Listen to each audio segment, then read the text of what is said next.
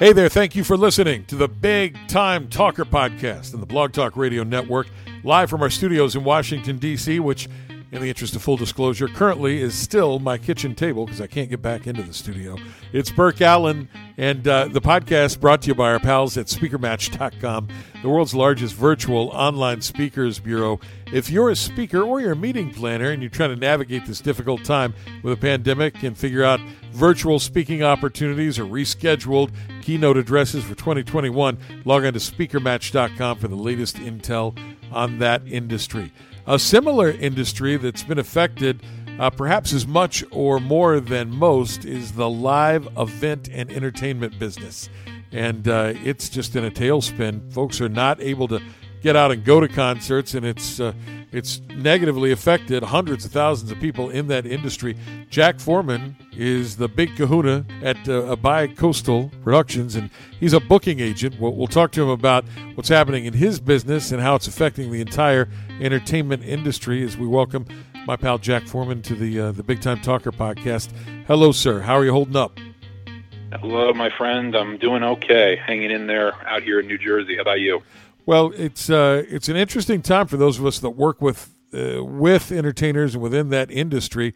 But uh, let me rewind just a little bit for all the folks that, that listen to the podcast, and, and we talk to everybody. We talk to authors and entertainers and T V and movie folks. Uh, an agent. What does an agent in the entertainment industry do?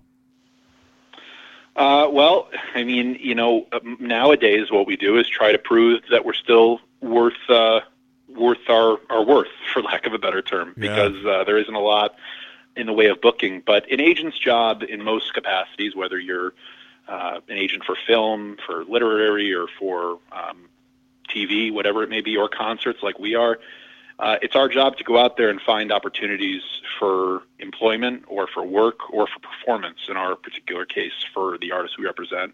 And, you know, we go out and speak to promoters and uh, venues and organizers around the world. We also work with some corporate event planners, uh, just really trying to find the best opportunities for our artists. You know, we work tirelessly for the acts we represent and just trying to find the best shows, the best tours, um, and really just tread the line of the career path that each of them want to take.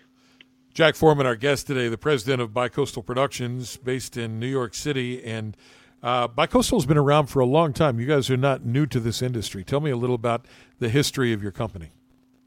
Sure.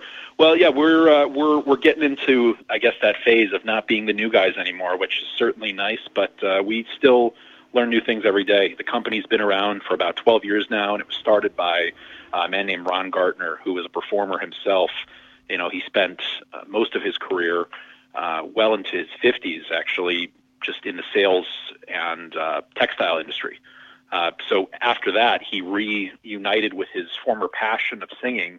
Um, you know, little by little, he'd book himself in piano bars and things like that. And then suddenly he started playing private events and things like that. And then little by little, he played some casino showrooms, and then he started playing small theaters. And then he was going through so much booking himself, and he really would market himself in such a way that was so different than most artists like him. Um, And it, ca- it caught on, you know, when people would see him at conferences. So others would say, hey, you know, I love the way you're working. You know, let's, can you book me some shows? I'll pay you a commission. And little by little, artists started coming on board. And then, um, you know, he started hiring more agents. His wife came on board, who's uh, Fran Heller. She's a marketing prodigy who was a real big time executive for many, many years in the advertising uh, agencies and industry, uh, working with just some massive, massive clients. And now, her work with us is invaluable, you know, not just as an agent, but as um, a chief marketing officer and as somebody that helps our artists uh, with tour marketing and things like that. And then about six and a half years ago, I came on board myself, having just, um, you know, left I C M Partners here in New York. You know, I'd come out straight out of college, you know, to come work at I C M. Uh, they gave me two days to move my entire life out there. And I was like, well, I'm, I'm a kid in Wisconsin. I'm not missing that opportunity. Um, so I came out and then uh, spent a few months there. It wasn't really the best fit for what I wanted to do with my career. Um, so I ended up going right over to Bi-Coastal and became an agent right away. And, you know, the company's just grown little by little. You know, we represent such a wide variety of talent, you know, whether it's classic rock, modern pop, or theatrical shows, spectacle, a little bit of just about everything. Um, so we've we've really grown, and we you know, continue to keep that mentality of a of a smaller company while we do bigger and bigger things each year. Our guest is Jack Fohrman, the president of Bi-Coastal Productions. We're talking about the impact of COVID nineteen on the entertainment industry. You're based in Manhattan, in New York City. Um, take me back to the second week of March um, twenty twenty and what was happening in your office as the world all came to a halt, especially in terms of, of tours. I'm sure you had artists that were booked to play that weekend when everything shut down. Yeah, yeah. The most, uh, the, I guess, the most stressful part of it all that second week was we had two different bus tours that were uh, that had come in were international artists that literally were on the road traveling to shows that night. Um, and not only were their shows canceled, and then the next week of shows were canceled slightly after, but we had to worry about getting them back to their home countries. Um, you know, shows were getting canceled left and right. You know, the phone was ringing nonstop, the emails were popping up, and uh, it kind of felt like you were in one of those Wall Street movies where everything is going down really quickly. Um, you know, so we didn't really have time to panic. We just had to kick right into gear and be there for our clients. We had to give them answers as to what to expect, which we were just speculating at the time. Um, and then later that week, I said, uh, this isn't safe. I'm closing the office uh, because Ron and Fran were still down in Florida. They spend about a month or two there every year working remote there and visiting theaters. And I was running the office here, and I just, I said, I'm, you guys stay home, work, bring your computers, bring what you need. Uh, it's not safe. And sure enough, New York shut down a couple days later. And, uh, you know, we just, we picked right back up working from home, but we had to make a lot of difficult decisions. We had to make some really difficult phone calls and, you know, deal with some difficult situations. But thankfully, most of the shows that we had to move uh, were indeed moved and not canceled. We have had to cancel a number of them, but most shows were rescheduled, which is kind of the blessing in all this. And then, you know, during the pandemic, we've had to find creative new ways of adjusting to it and finding new opportunities for our artists, which has been challenging yet exciting at the same time.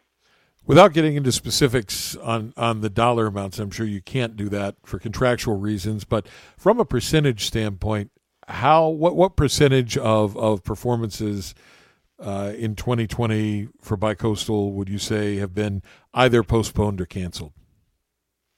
Uh, for the shows that we had on the books, and I'll even I'll even stretch that and bring it into the first quarter of twenty twenty-one, because as of, as we speak, that's the time that's being affected now when it comes to speculating whether these things will go on or not.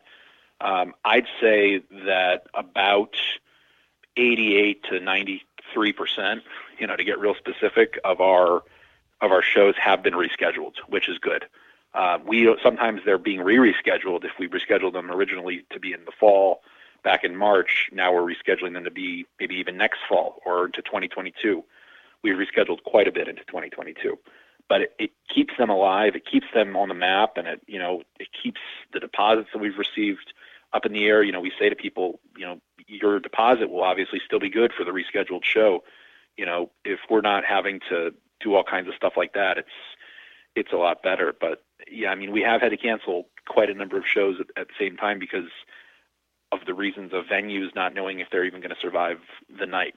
So many of them are closing as we speak. Jack Fohrman is my pal, and he's my guest. He's the president of Bi-Coastal Productions, booking agency for entertainers based in New York City. Lots of times, uh, folks who are not in the entertainment industry conflate what you do and what I do. I'm an artist manager. You're an agent. What's the point of delineation when you try to explain the difference between those two jobs to folks? Uh, generally, people will like being in your company more than they'll like being in mine. Nah, come on uh, now. That's well, no, honestly, it's, it's, it's, it depending on the artist. Honestly, there are some artists that are very hands-on with their own careers. And then there are others that have either a management team or a manager. Um, and the manager is oftentimes the go-between for all members of the team.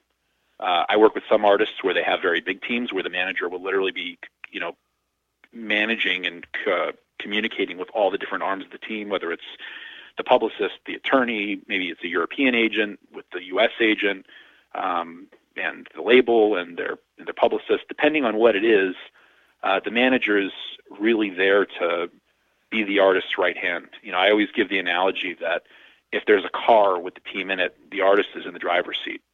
rather than the manager. The manager is actually in the front seat riding shotgun. And then in the back seat, you've got the agent, you've got the publicist, you've got the label rep, maybe in the back row behind that, you've got the attorney. You know, it, it can go on. Uh, but the point is, is that it's not our job to to tell an artist how to how to how to have their careers. It's our job to support them and help build their careers by finding new opportunities for them to pay, to play, or to perform, or to, you know, book something that's going to elevate their career to the next level, at the discretion of them and their managers. You know, we don't force anything on our artists. We bring them opportunities and we fight for them, but um, ultimately we're here to serve them and we're here to support them and watch them grow, and that's the rewarding part of what we do. But that's probably the biggest a- jo- difference between a manager and an agent. An agent's job is purely to secure employment. Um, and by employment, like I said before, it could mean bookings, it could mean film roles, it could mean just about anything. So I'm glad you explained it that way, because I think there's an awful lot of folks that are not in the in the entertainment business that when they think, oh, okay, we, we can't go to concerts and that's too bad, but, you know, Tim McGraw is going to be fine. He's got a gajillion dollars. And, uh, uh, you know, the guys in A C D C, they'll be fine. They've been around for a while. They've put some money away. But there's a huge number of people in the background in the entertainment industry that are really affected by this pandemic, from the, the lighting people to the sound people to the ticket takers to the, I don't know, the guy that cleans up the puke in the bathroom at the Aerosmith show. It's just an enormous yep. uh, number of folks, and you touched on just some of them. Yeah. Well, and, and right now, they're the ones that are probably suffering the most, because, um, you know, agents can find creative ways, and publicists and managers can find creative new ways of advising their artists to bring in some new revenue. But, you know, that's that's mainly the reason why they've had these new initiatives come out, like with what Michael Rapino at Live Nation is doing for uh, this thing they called Crew Nation, where it's uh, to purely benefit the crew, you know, of all these venues that they work with and crew members around the country. And it could mean venue staff of all different kinds. But, you know, most of these people, whether it's a lighting guy or a, a stagehand or Um, whatever it may be, a lot of these people are contract workers. They're not full-time employees of these venues. A lot of them are freelancers, so they've really taken a huge hit. And in many cases, those freelancers, as I've come to learn, I didn't realize this before the pandemic, uh, because they are the the definition of the gig worker. Many of them, because of their tax status, they you know they don't pay into uh, that big Social Security bucket, so there's not any sizable unemployment there for them, so they literally lose one hundred percent of their revenue and their ability to make a living from the get-go. There's nothing there. Yeah. Yeah, and, uh, you know, the venues that are trying to support them are doing the best they can, but there's only so long you can go with no money coming in. It's it's really standard economics, and uh, oftentimes, you know, at, at this point of the pandemic, every single industry virtually is affected, um, you know, whether it's the food service industry or the travel industry especially, um, where it's very easy to overlook entertainment because you think, oh, well, entertainment is a luxury and those people will be fine. But if you really break it down in the music business and you look at all the agencies and all the management companies and all the record labels and just about anything associated with the live music sector, Um, there's just this massive, massive wave of unemployment and furloughs and uh, layoffs, and there have been a lot of initiatives to try to help it, but at the same time, it's it's still really suffering, and that's what prompted a lot of these organizations like NEVA, you know, Save Our Stages Festival, to really get out there and try to be help to it. So, Jack, I was uh, on the phone a couple of weeks ago on a conference call with the chief of staff uh, of Senator Manchin in my home state of West Virginia, where I grew up, and you know, his comment uh, that I thought was very interesting was that the theaters and the performing arts centers and the live music nightclubs in these cities um, are a cornerstone of Main Street U S A. So it affects not not just the direct folks that we talked about in the industry, but if if a show doesn't happen in a performing arts center in Charleston, West Virginia, Huntington, West Virginia, Wheeling, West Virginia, then the hotel and motel revenue goes down because people come in to see those shows. All the restaurants in the general vicinity go down. The parking lots that are close by those venues. I mean, it it just affects an entire community. You're absolutely right. And then also on the flip side of that, if um, if these hotels are struggling in these towns, a lot of the public institutions, you know, if a, if a city is venue owned, a lot of their funding might actually come from the bed taxes that the hotels are collecting every night. Um, so that's going down and hurting it on the other side of it. But you're absolutely right. A lot of these places are attractions and the cornerstones of a lot of different markets. And if this, if this area is laying dormant, then everything around it is going to suffer. It's just, it's a fact. And, uh, you know, I, I'm from Wisconsin originally. I, I always think back to Green Bay, you know, when I go up there for a game, you know, luckily it's Green Bay where people are just diehard about it, about it all. But in other areas where, you know, there may be a big football stadium where there isn't any fans, there isn't anybody coming there on Sundays during the season, a lot of those seasonal businesses that rely on the tourism and rely on the fans coming in, they're just, they're all suffering because of it. So it's, it's a ripple effect for real cornerstones. He makes, he makes a great point. Jack Fohrman is my friend. He's also my guest on the Big Time Talker podcast, powered by Speaker Match dot com. Jack is the president of Bi-Coastal Productions in New York City, uh, an entertainment booking agency. And in the agency world, agents are paid a percentage of the performer's fee. So to use round figures, if an entertainer makes ten thousand dollars to do a performance, the agency will traditionally peel off ten percent of that uh, to book it. So so you're not on a salary. It's all percentage-based. So you talked about being able to save some of these shows and push them off to twenty twenty-one, and that's clearly much better than canceling shows. But still, that's got to be an enormous cash flow crunch for your company and other companies like yours. And listen, you're in Manhattan. I've been to your office. You know, you're in one of the most expensive zip codes in America. How does the math work for booking agencies like a Bi-Coastal Productions or a William Morris Endeavor, I C M, or any of them? How does that math work?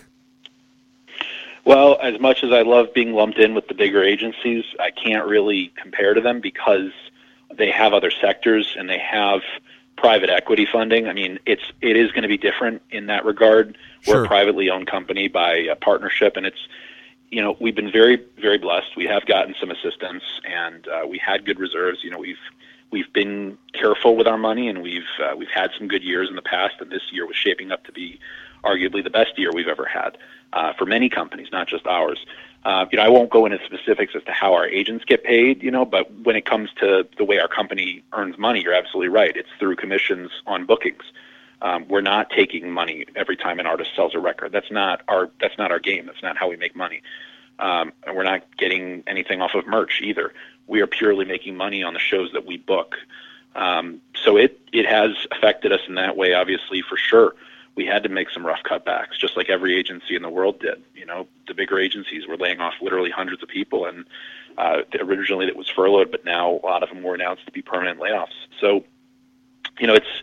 It's definitely one of the roughest things, and it, it, it called us to really, really look at how we do business once again. But um, like I said, we're very, very blessed to have, you know, have the company built on a lot of good uh, financial fundamentals that, you know, we've, we have been conservative, but we've also been savvy with our investing. It's just not good for anybody right now is the bottom line. Um, You know, I'm I'm very blessed to have a job. I'll, I'll say that every single day.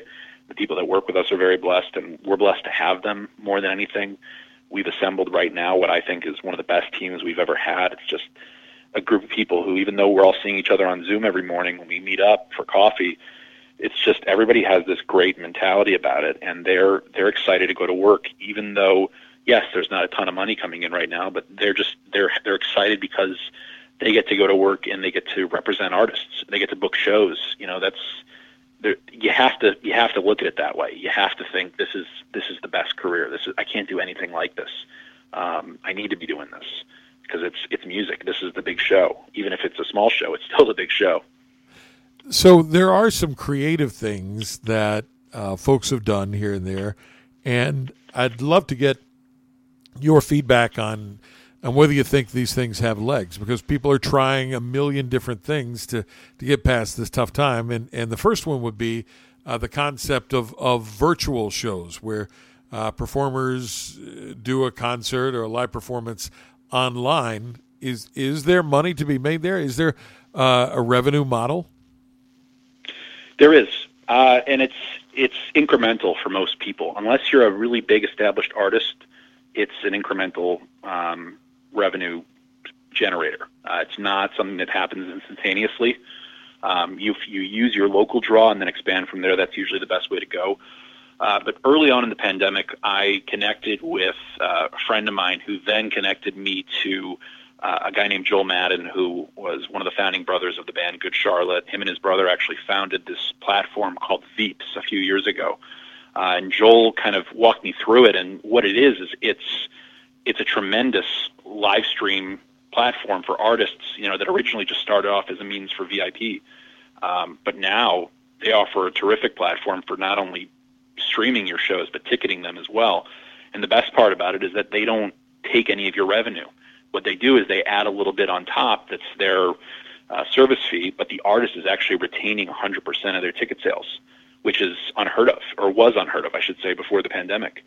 Um, so they'd have they'd have big artists just hopping on with them. In addition to them themselves being established artists, uh, they'd have people like Brandi Carlile or uh, Paul's Pity Party, Matisyahu, Liam Payne from One Direction. I think every time Liam goes on, he crashes their server because he's got like fifty thousand people trying to uh, go in. It's nuts. But if you think about it, you know, that's that's ten to twenty or thirty dollars a ticket. Uh, but it's not just that. The creative thing they're doing is they're packaging it. You know, you could pay ten dollars to get in, but then you could also pay thirty dollars to get in and get a T-shirt sent to you. Or some people are even paying one hundred dollars, and then they may get like a five-minute Zoom conversation with the artist after the show. There's really all kinds of stuff you can do, and uh, that's really one of the biggest things creatively that a lot of folks are doing. But um, you know, I've seen a lot of that with you know things with Veeps and with um, with other platforms. I know a couple of your clients are on StageIt, which is great. StageIt's been around a lot longer, and uh, you know, I've enjoyed watching that, and then. Uh, one of my clients, uh, actually Gordy Marshall, he was the drummer for the Moody Blues for twenty-five years or so. He uh, and his new band are doing a live stream event this Sunday, believe it or not, from uh, from the U K. It's uh, it's his new show, Go Now, where he plays the music of the Moody Blues, but it's a bunch of other legacy members with him. They're streaming a show from London that's going to be a pay-per-view event globally, and it's being offered in partnership with venues here in the U S. So they're going to get the benefit from it as well, without having to actually open their doors. So it's creative stuff like that that really has been helpful for us. We have experimented with drive-ins and things like that and little outdoor shows, and we have done a couple of socially distant indoor shows. It's not a perfect science, but it's uh, it's definitely something to keep people busy. Um, but there's more and more creative things every single day. We've even got clients, you know, experimenting with A R, V R, and uh, all the other R's that are out there. And uh, we even have one client that decided to go on TikTok early on in the pandemic, and now they're a viral sensation. They've got over seven hundred million views. So it's really quite a time, um, and it's as as much as it's been challenging, it's also been very rewarding to see things like that. So I work with the Voices of Classic Soul, former members of the Temptations, the Platters, the Drifters, and the Four Tops, and we partnered with a local arts alliance in Northern Virginia, right outside Washington, D C, to do a couple of those drive-in concerts. Um, and both of those shows sold out, and it was a, a beautiful Sunday afternoon. And, uh, you know, there were, I don't know, seventy-five, eighty cars uh, in each show. And uh, folks tooted their horns when they liked the songs, and I thought it fit really well with, with legacy artists like that, those classic songs from the fifties, sixties, and seventies. As the weather turns colder in a lot of markets in the United States, that may not be a viable thing, but long term, is is there a business model in doing that, or does it just take way too many cars to, to make the money work? Yeah, and I was I was talking to somebody from Live Nation the other day because they were doing the the bigger scale events with drive-ins where they'd have like tailgate spots for the big country shows. And as much as it was nice for them to be putting on shows, it wasn't a moneymaker. It just wasn't. I mean, it was it was they were maybe breaking even on a good day, and that's the thing about most drive-in situations is you're not really cleaning up doing it. You're just you're you're keeping your staff busy and employed, which is a win if you ask me, um, and you're giving something to the artist. But it's not it's not a, a steady model as is. Uh, I think that as socially distanced shows start happening more and more on the indoor side and even outdoor, there's going to be a nice hybrid that happens as well with the virtual aspect, where maybe you have, you know, uh, a, a thousand seat room and you can only sell two hundred of those seats because of socially distanced guidelines. But then you can use those other eight hundred seats that you would have sold and have them be virtual tickets where you have a hybrid event. Um, so I think that's kind of the direction that a lot of this is going to go. That's a lot of what the venues are going to be starting to do for next season. And, um, yeah, as it gets cold, it's going to become even harder to do the outdoor stuff. But uh, to be honest with you, it was a Band-Aid. It wasn't really a more permanent solution to be doing things like drive-ins. Even even out here in Jersey, they've done them, and they've been good, but I just don't see them as a long-term solution. And you came into this, and I remember you and I having lunch together once, and we both talked about how we, we entered the entertainment industry as fans. We're music fans. And uh, I, uh, over the, this past weekend, participated in one of those virtual shows for one of my other clients, uh, Landau Eugene Murphy Junior, who was the winner of America's Got Talent and is this incredible singer of Great American Songbook. He did a, a virtual show, and fans, you know, uh, were there from Europe and from British Columbia and Uh, all over the United States, and uniformly, their comments were fantastic. He did it on a, a, a different platform um, that was uh, started by, uh, it's called Sessions Live, started by the guys from Pandora. Um, I wonder, though, as a music fan, how you feel about watching a show online versus attending a live music event. Because they're really, to me, in, in my heart of hearts, if I'm being honest about it, Jack, there's just something about a live music experience. There's a, a chemical endorphin rush when you hear uh, one of your favorite bands, you know, launch into one of your favorite songs that I, I just am not sure it can be replicated online. And I'm the first for trying anything new and different. So I wonder, you know, your honest feedback on that. Yeah, it's uh, you're you're absolutely right, and uh, I you know you and I are both music fans, but I, I think that even the casual music fan will agree that there's nothing even remotely close to a live show. Um, you know, it's something. Like I keep saying, it's a Band-Aid. It's a it's a temporary solution to have it be virtual. Um, you know, and, and even older audiences are starting to embrace it. You know, folks that you'd never imagine would sit around a computer or a smart T V watching a streamed show. Uh, I just, I personally grew up being such a fan, you know, like you and I have spoken about, and I'm such a geek about people's credits and, you know, how they play live uh, and just watching them just do their thing. I think one of the biggest things with the virtual shows that's shown success and been something that I have liked is, you know, when they can be engaging with the people who are watching, you know, if they recognize some of the viewers or if they comment back on some of the comments, things like that is helpful. But Still, uh, there's really just nothing like being there, being there for the show and cheering loud. And uh, I think it was it was out here. They had a big drive-in here at Monmouth Park down the street here on the Jersey Shore, and they were doing big shows during the pandemic. They were doing, and I think one night they had Southside Johnny, who's obviously a huge draw on the Jersey Shore. Sure. Uh, and he, you know, he looked out, you know, at hundreds of cars, and he just kind of like. He, he kind of just like shrugged and was just like, you know, I just played a great song and these people are all applauding, but I just can't hear them. I can't hear them. So it, it also isn't just for the fan, it's for the artist. The artists are really having trouble, you know, feeling that love. Um, but luckily, technology does come to the rescue sometimes. I mean, we've partnered with a, a platform uh, that's being used by sporting events now. It's called Hear Me Cheer. And they literally can pipe live cheering from your smartphone or from your computer into a live broadcast. So not only can you hear cheering on your T V or on your computer from other people watching, but the artist hears it while they're performing. We've talked a lot about this from an economic standpoint and an emotional standpoint of how much we, we love live music and we want it to come back.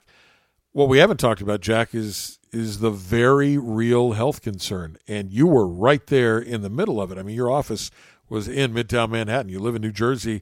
Uh, you saw up close and personal uh, in April what can happen when COVID nineteen uh, gets a hold of you. So even when these venues reopen, whenever that may be, what's your gut on whether or not audiences will feel safe to come back into those venues, and how long will that take? I think it's going to vary by region and age. You know, you're going to have, excuse me, you're going to have the, uh, you know, the, the children and the kids who are already ready to go back. You know, they want their Coachella, they want their, their raves and their music festivals and all that. They're ready. And even younger people, you know, in their twenties and thirties will say, you know what, I survived COVID, or it didn't touch me, I'm going. Um, and it may very well be safe. But even when there's a vaccine, it's not going to be an immediate on and off switch. It's going to be a gradual improvement. So you're going to see, you know, the baby boomers and even the Gen Xers that, you know, were legitimately threatened by this virus, and they're going to, they're going to balk at it at first. They're going to, rightfully so, be afraid of going into a big crowd without socially distancing or everybody wearing a mask. And I think that's going to contribute to the gradual, the gradual uh, resurgence of this industry. It's not going to be immediate. It's going to take years for it to even restore itself. But I do think you're going to start seeing, you know, fuller shows, you know, by the second two quarters of next year in twenty twenty-one. I really do. I just don't think that it's going to be a magic fix like a lot of people are hoping, as much as I would love to be wrong about this. So I, I think it's going to vary by age and obviously by area. You know, there are parts of the country where they're having shows that are not so socially distanced and people are okay with it. And I'm not one to judge anyone ever on how they enjoy themselves. So, you know, it's going to be varied by, you know, by belief and also by age and by science. It just really all comes down to the people. But, you know, I had a, I had a great Zoom call with a brand new venue in Texas last week, and they're set to open next month, uh, you know, indoors, socially distanced, but they're not holding back. They're going full speed, whereas venues in California are, are shuttered indefinitely. So it's just so different across the board. You're in New York City, um, at least for work and, and sheltering at home and, and working out of your home in New Jersey now, but there's been lots of talk about Broadway uh, pushing back their reopen date to, uh, I think, June of twenty twenty-one. Those theaters, by and large, are much older, and I think that brings an awful lot of additional uh, concern about COVID, you know, uh, poor ventilation and tiny, tiny dressing rooms and uh, seats that are tough for big guys like you and me to even squeeze into. Um, so I, I wonder how much of Broadway being shut down Uh, for a long time is something that people are going to be looking at as uh, a bellwether for them, or is that a unique case unto itself? No, I think it's a good barometer for the rest of the industry. I mean, honestly, there's not only the physical New York Broadway effect, but it also affects Broadway touring, which affects the entire uh, industry of performing arts centers and Broadway houses and markets. You know, you've got in most major cities a big venue that will bring in touring Broadway shows. And until there's some certainty about that, it's going to affect the way that they book everything else, because everything else is just filler. You know, those are the real moneymakers. And for New York City, you know, Broadway has had rough years in the past. It was finally doing a lot better, and it had a lot of good funding from, uh, you know, the league, the leagues had good charitable funding and things like that. But it it's going to hurt a lot of people, you know, and it's not intentional. They're doing everything they can to safely keep everybody in the right place, but it's it's inevitable that it's going to hurt. You know, sporting events and things like that, they have the benefit of broadcast. That's why you think to yourself, well, sporting events can do virtual or T V, you know, they'll, they're okay. And it's because, you know, they're airing on Fox every Sunday. You know, you're still watching your football, you're watching your basketball in the bubble. It wasn't perfect, but it was still the N B A Finals, and they could still throw good ad budgets at that. You know, now college football is coming back, so it's it's such a different um, it's such a different thing. You know, Broadway really was dependent on tourism. You really don't know how many people are going to be rushing to get back to New York City now, and uh, you know, it's it's just such a shame. It really is, but um, I think it is a good barometer to measure how the rest of the industry will go. But then again, it is New York, and it is very confined theaters, whereas, you know, it doesn't necessarily compare to venues across the country. I work with a lot of legacy artists, you know, artists that are um, in their yellow leaf years, you know, folks that are in their sixties and seventies. And there are a lot of those bands are still out there. And, and prior to the pandemic, we're still touring and touring pretty heavily. I know you also work with some of those acts too. I wonder what those artists and those artist managers are telling you about whether they want to be out there and touring right now. And, and also some of your younger acts. What what does your talent say? Uh, are they eager and ready to get back as soon as they can, or are they a little apprehensive about being out in, in the mix? Uh, it varies. I mean, every artist has their own comfort levels. You know, it's, uh, you know, I have, I have folks like Lee Rocker from the Stray Cats is on my roster. He personally, you know, he lives out in L A with his wife. They live in Laguna Beach, actually. They, you know, Lee's taken wonderful care of himself over the years. He's very healthy, works out, you know, eats right, everything. But at the same time, he's very mindful of the science behind this, and he's not taking any risks. Um, You know, he's probably not going to feel comfortable performing until there's a pretty, you know, universal vaccine sometime next year, hopefully. Uh, and we had we had him scheduled to go to Europe in the, in November, which is obviously going to get rescheduled anyways. But um, he'll be okay. You know, he'll be okay. But then there's other folks that, um, you know, are slightly younger that say, we don't care. We just want to work. You know, this is the music. This is the show must go on. Um So, you know, there's really kind of a healthy mix, I'd say. Um, we have some artists that are international, and they simply won't commit to anything because they don't know if the borders are going to be open. Which is a whole different wrinkle that uh, lots of folks don't think about. Oh, yeah. You book those international tours. I guess all of that is off. It's not just a, a domestic thing. This is an issue worldwide with the entertainment industry. Yeah. Yeah, I mean, and, and unfortunately... Uh, the U S is not looked at as favorably when it comes to how we've handled the pandemic by other countries. So uh, they're not all eagerly allowing us in, at least not right this second. Um, so it's it's a challenge, and you always have these artists that are afraid that they may have to go somewhere and then quarantine for two weeks. So you just don't know. Before we wrap up, Jack, I, w- I wanted to see if I can get you to crystal ball it a little bit. You said you believe that some live performance will open up second quarter twenty twenty-one. Um, sort of, you know, play this out for me over the next couple of years and, and how you see live entertainment coming back. Uh, you're on the inside. I know nobody knows for sure what's going to happen, but you follow this on a day-to-day basis. From what you're hearing, what you're learning, what do you think is going to happen? Uh, my prediction, which I'd love to be wrong, and I very well may be, depending on how things play out, uh, I think that in twenty twenty-one, in the first quarter, you're going to see it in the areas where they feel it's okay to do it. It may be other parts of the country. I do think that living in an election year has really uh, made the pandemic be thought of in a very strange way by the entire country who sits divided. Uh, so I think that after the, the election, regardless of the result, you're going to see a little bit more of a clear direction of things, and uh, that's going to be a big contributing factor to how things reopen.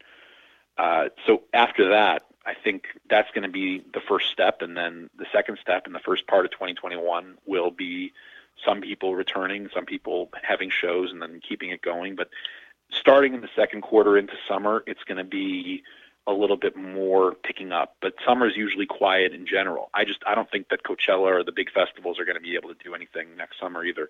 Some may, but uh, the big time ones probably won't.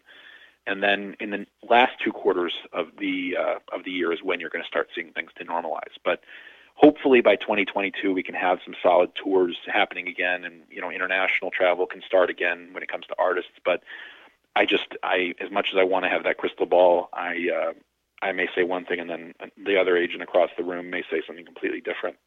And, of course, so much of it depends on, you know, is there going to be a second wave of coronavirus? And, and if so, how's that really going to affect everyone? And if if you're right, it, and it's twenty twenty-two before things really start to come back, uh, do you have a gauge on, on how many venues will survive? I mean, are we talking about eighty percent of them still being there, fifty percent, twenty percent? Well, I'm less worried about, you know, the venues that are on a college campus maybe, and, you know, they're they're part of that that system and that solution. And same thing with city-run venues or government-operated venues of any kind. I think those are going to probably be okay for the longer time. It's the uh, it's the independent venues. You know, they're they're really saying that up to eighty or ninety percent of them could close within the year if they don't get the aid that they desperately need. Wow. Uh, and that's what the statistic is, but I don't know what I believe when it comes to that. I just know that they're all kind of struggling in their, their own situation. Um, it's it's just it's it's those ones that you really need to think about. You know, in your in your town where you've got that independent venue that's been there forever, um, you just don't know. I think I, I think though that's the one those are the ones you need to look out for, and they're the ones that are in the most trouble. One last question, and, and that's this. If you have to take certain safety measures to go out to a live entertainment event or even a live sporting event. If you have to, for example, wear a mask. I heard on the radio early this morning they're going to allow fans in a Mountaineer Field back in West Virginia this weekend for the first time, and it'll be uh, very partial capacity. I think fifteen thousand fans are allowed into a seventy thousand-seat stadium, but yet there's no tailgating. You have to wear a mask the whole time you're in there. Um, you know, there's piped-in crowd sounds and inflatable cardboard human beings in some of the seats and all that. Does, yeah. does all that take away from the entertainment experience? Because you think of going to a concert, you sort of put the real world on hold for that ninety minutes during the show and you get lost in the music. Does it does it take the fan away from it so much that that it will too negatively impact that experience for the entertainment uh, consumer that they'll just stay away until everything is, is completely back to normal? What say you? I, I think that personally I would not mind going to a show and wearing a mask. It just, to me, I, I can't, you know, I, I can't have it perfect right now, and neither can the rest of the world. Uh, I think there are going to be some people that are stubborn about it, and, you know, that's their right to be so, and they may say, I'm not wearing a mask for an extended period of time. I may not wear a mask at all, whatever. But I know personally for myself, I would not mind going to a concert if I can be comfortable and feel safe, you know, as long as I'm seeing a great show that's sounding good, that, you know, is making me feel good, you know, that gives me that same spark that made me want to get into this. I, uh, I'm, I'll be a happy man. I really won't mind. Um, but then again, there are some people that, uh, will mind, and that's their right. But, um, yeah, me personally, I'm getting out there as soon as I possibly can. That's because you and me love the music. Jack Fohrman is my buddy. He's the president of Bi-Coastal Productions, uh, an entertainment booking agency in New York City. Thank you for spending some time with us, and I wish you and the gang at Bi-Coastal all the best. Thank you, Burke. Always a pleasure, and uh, thanks for having me. Appreciate it. The Big Time Talker podcast and the Blog Talk Radio Network, presented by our friends at Speaker Match dot com. I'm Burke Allen. Wherever you go, whatever you do today, make it a great day. Thanks for listening. Bye, everybody.